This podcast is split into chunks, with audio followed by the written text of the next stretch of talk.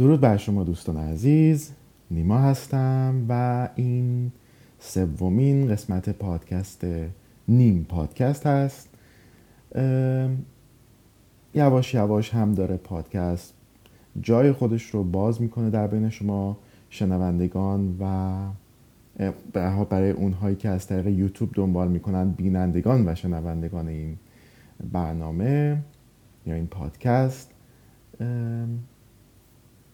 قصد داشتم امروز در یک مورد دیگری صحبت بکنم ولی یک پیغامی از شما مخاطبان دریافت کردم. مربوط به بحث اقتصادی هست. ظاهرا دلار مرز 20 هزار تومن رو هم رد کرده. در حقیقت هم البته واحد پول ملی رایج ایران ریال هست. در واقع مرز 200 هزار ریال رو رد کرده. و از من خواستش این دوست که این عزیز که کمی راجع به این مسئله صحبت بکنم بنده کارشناس اقتصادی نیستم و نهایت اطلاعات من از اقتصاد همین خبرهای اقتصادی روزانه است و نهایتا چند واحد اقتصاد که خیلی سال پیش اینها رو به قول معروف پاس کردم گذروندم. و هرچی که هست اون دانشی است که به حال در یا رسانه ها وجود داشته و یا اینکه به حال از این اساتید دانشگاهیمون فرا گرفتیم. دو بار به صورت مشخص خیلی وقت پیش به مسئله اقتصاد اشاره کردم. اتفاقا امروز صبح مشاهده کردم که شاید حالا مال امروز بوده شاید مال چند روز قبل بوده که هشتگ فروپاشی اقتصادی داره در فضای توییتر فارسی ترند میشه یا اینکه بیشتر فعالان توییتری بهش می‌پردازند. و به خاطرم اومد که عین همین واژه رو من حدود 7 سال پیش دقیق بگم در سپتامبر 2012 اون زمان در تلویزیون میهن مفصل راجبش صحبت کردم. برنامه بود با نام یا با عنوان از فروپاشی اقتصادی تا رویای اتحاد سیاسی و حالا خودم فرصت نکردم که کل اون برنامه رو گوش بکنم ولی احتمالا برنامه یک ساعته رو نیمیش رو مسئله اقتصاد اختصاص داده بودم و به یک ذکر یک مثالی بسنده کرده بودم در مورد یکی از جلسات درسی که داشتیم در دانشگاه که در اون زمان فکر می‌کنم هلوش 17 سال پیش این استاد اقتصاد ما به این مسئله اشاره کرده بود. تازه اون زمان که عرض می‌کنم دوره بود که رونق مثلا اقتصادی داشتیم و دوران خاتمی بود و همه چی مثلا ثبات داشت. و اون زمان این استاد اقتصاد اشاره می‌کرد که نه ما اقتصاد خیلی بیماری داریم و این ناگزیر هر روز بدتر و بدتر و بدتر خواهد شد. مفصل بود. اون توضیحات خیلی خلاصه برای شما عرض کنم. حالا اون مسئله فساد دستگاه اقتصادی و اینکه یک بخشیش رو حالا دولت و یک بخش دیگریش رو بخش خصوصی که عموما سپاه پاسداران هست یک نهاد نیمه نظامی در اختیار دارن این باعث میشه که خب بخش تولید توی مملکت فعالیت رقابتی نداشته باشه فعالیتی نداشته باشه که منجر به تولید کالای با کیفیت بشه.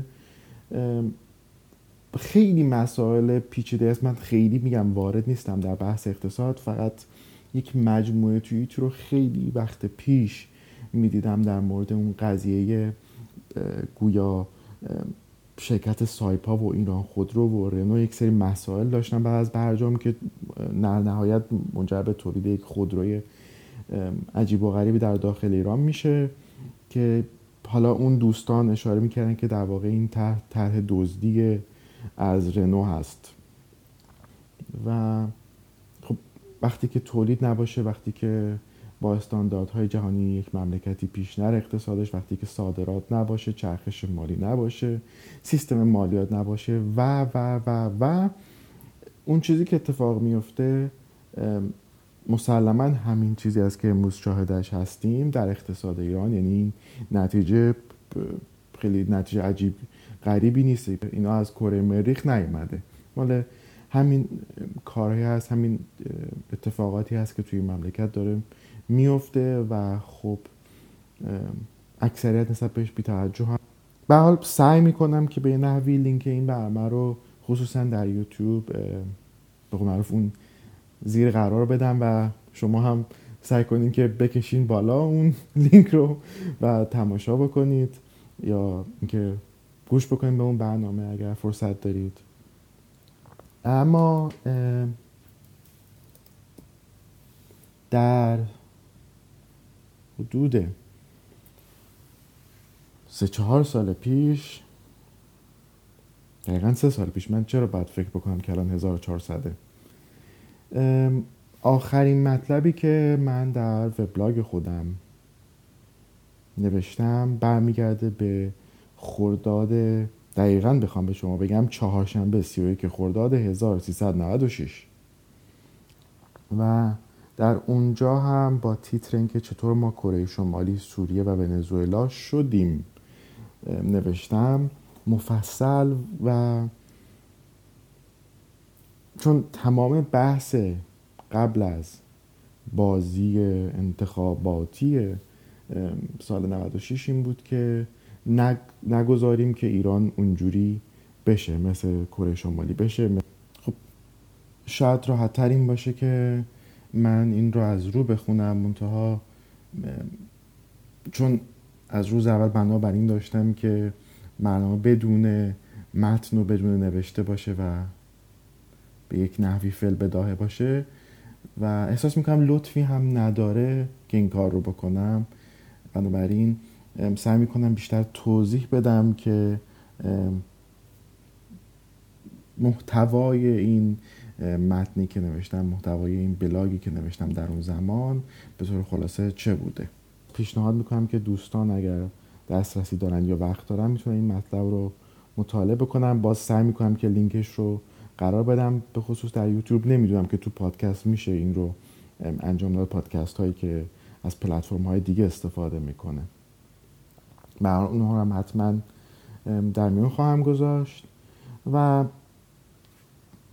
سه تا بحث بود. بحث کره شمالی بودن بود که خب خب در این مورد می‌دونیم که جمهوری اسلامی رفته بود به دنبال ساخت بمب اتم و فعالیت های موشکیش رو هم که حتما دوستانی که پیگیر هستن بهتر از من حتی می‌تونن با جزئیات در فضای مجازی در توییتر توضیح بدن.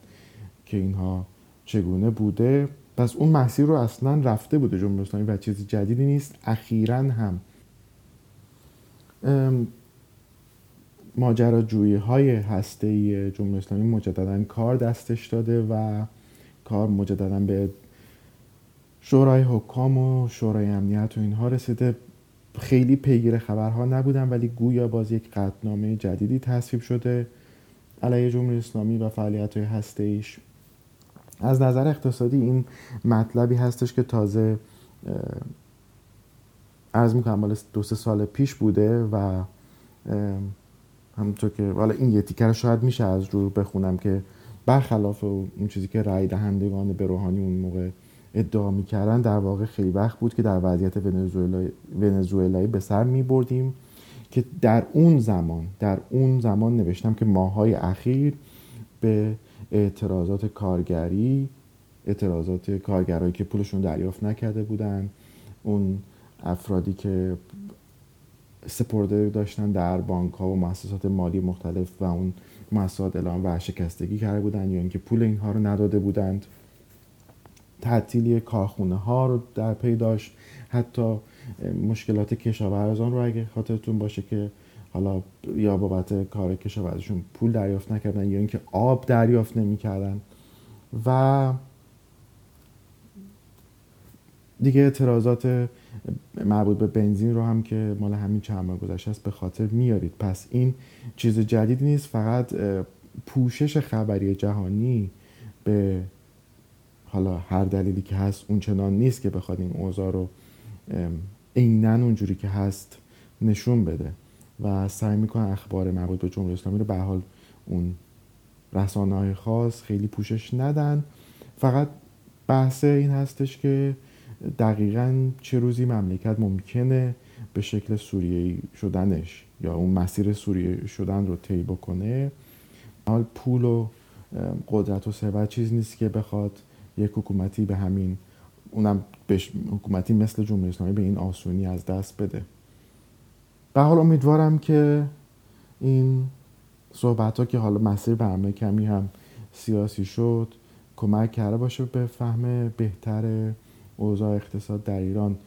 باز هم عرض می‌کنم من خیلی کارشناس اقتصادی نیستم و اینها این مطالبی که عرض کردم کاملا بدیهیات بوده و دلمون نمی‌خواد که اوضاع بدتر از این بشه ولی خب این مکانیزمی روند طوری هست که متاسفانه تنها مسیر ناگزیر همین روند سقوط اقتصادی است و این هشتگ که امروز داره استفاده میشه در واقع بحثی است که من حالا به یه روشی پیشگویانه و البته عرض می‌کنم پیشگویی نبوده یک چیز بدیهی است مجددا.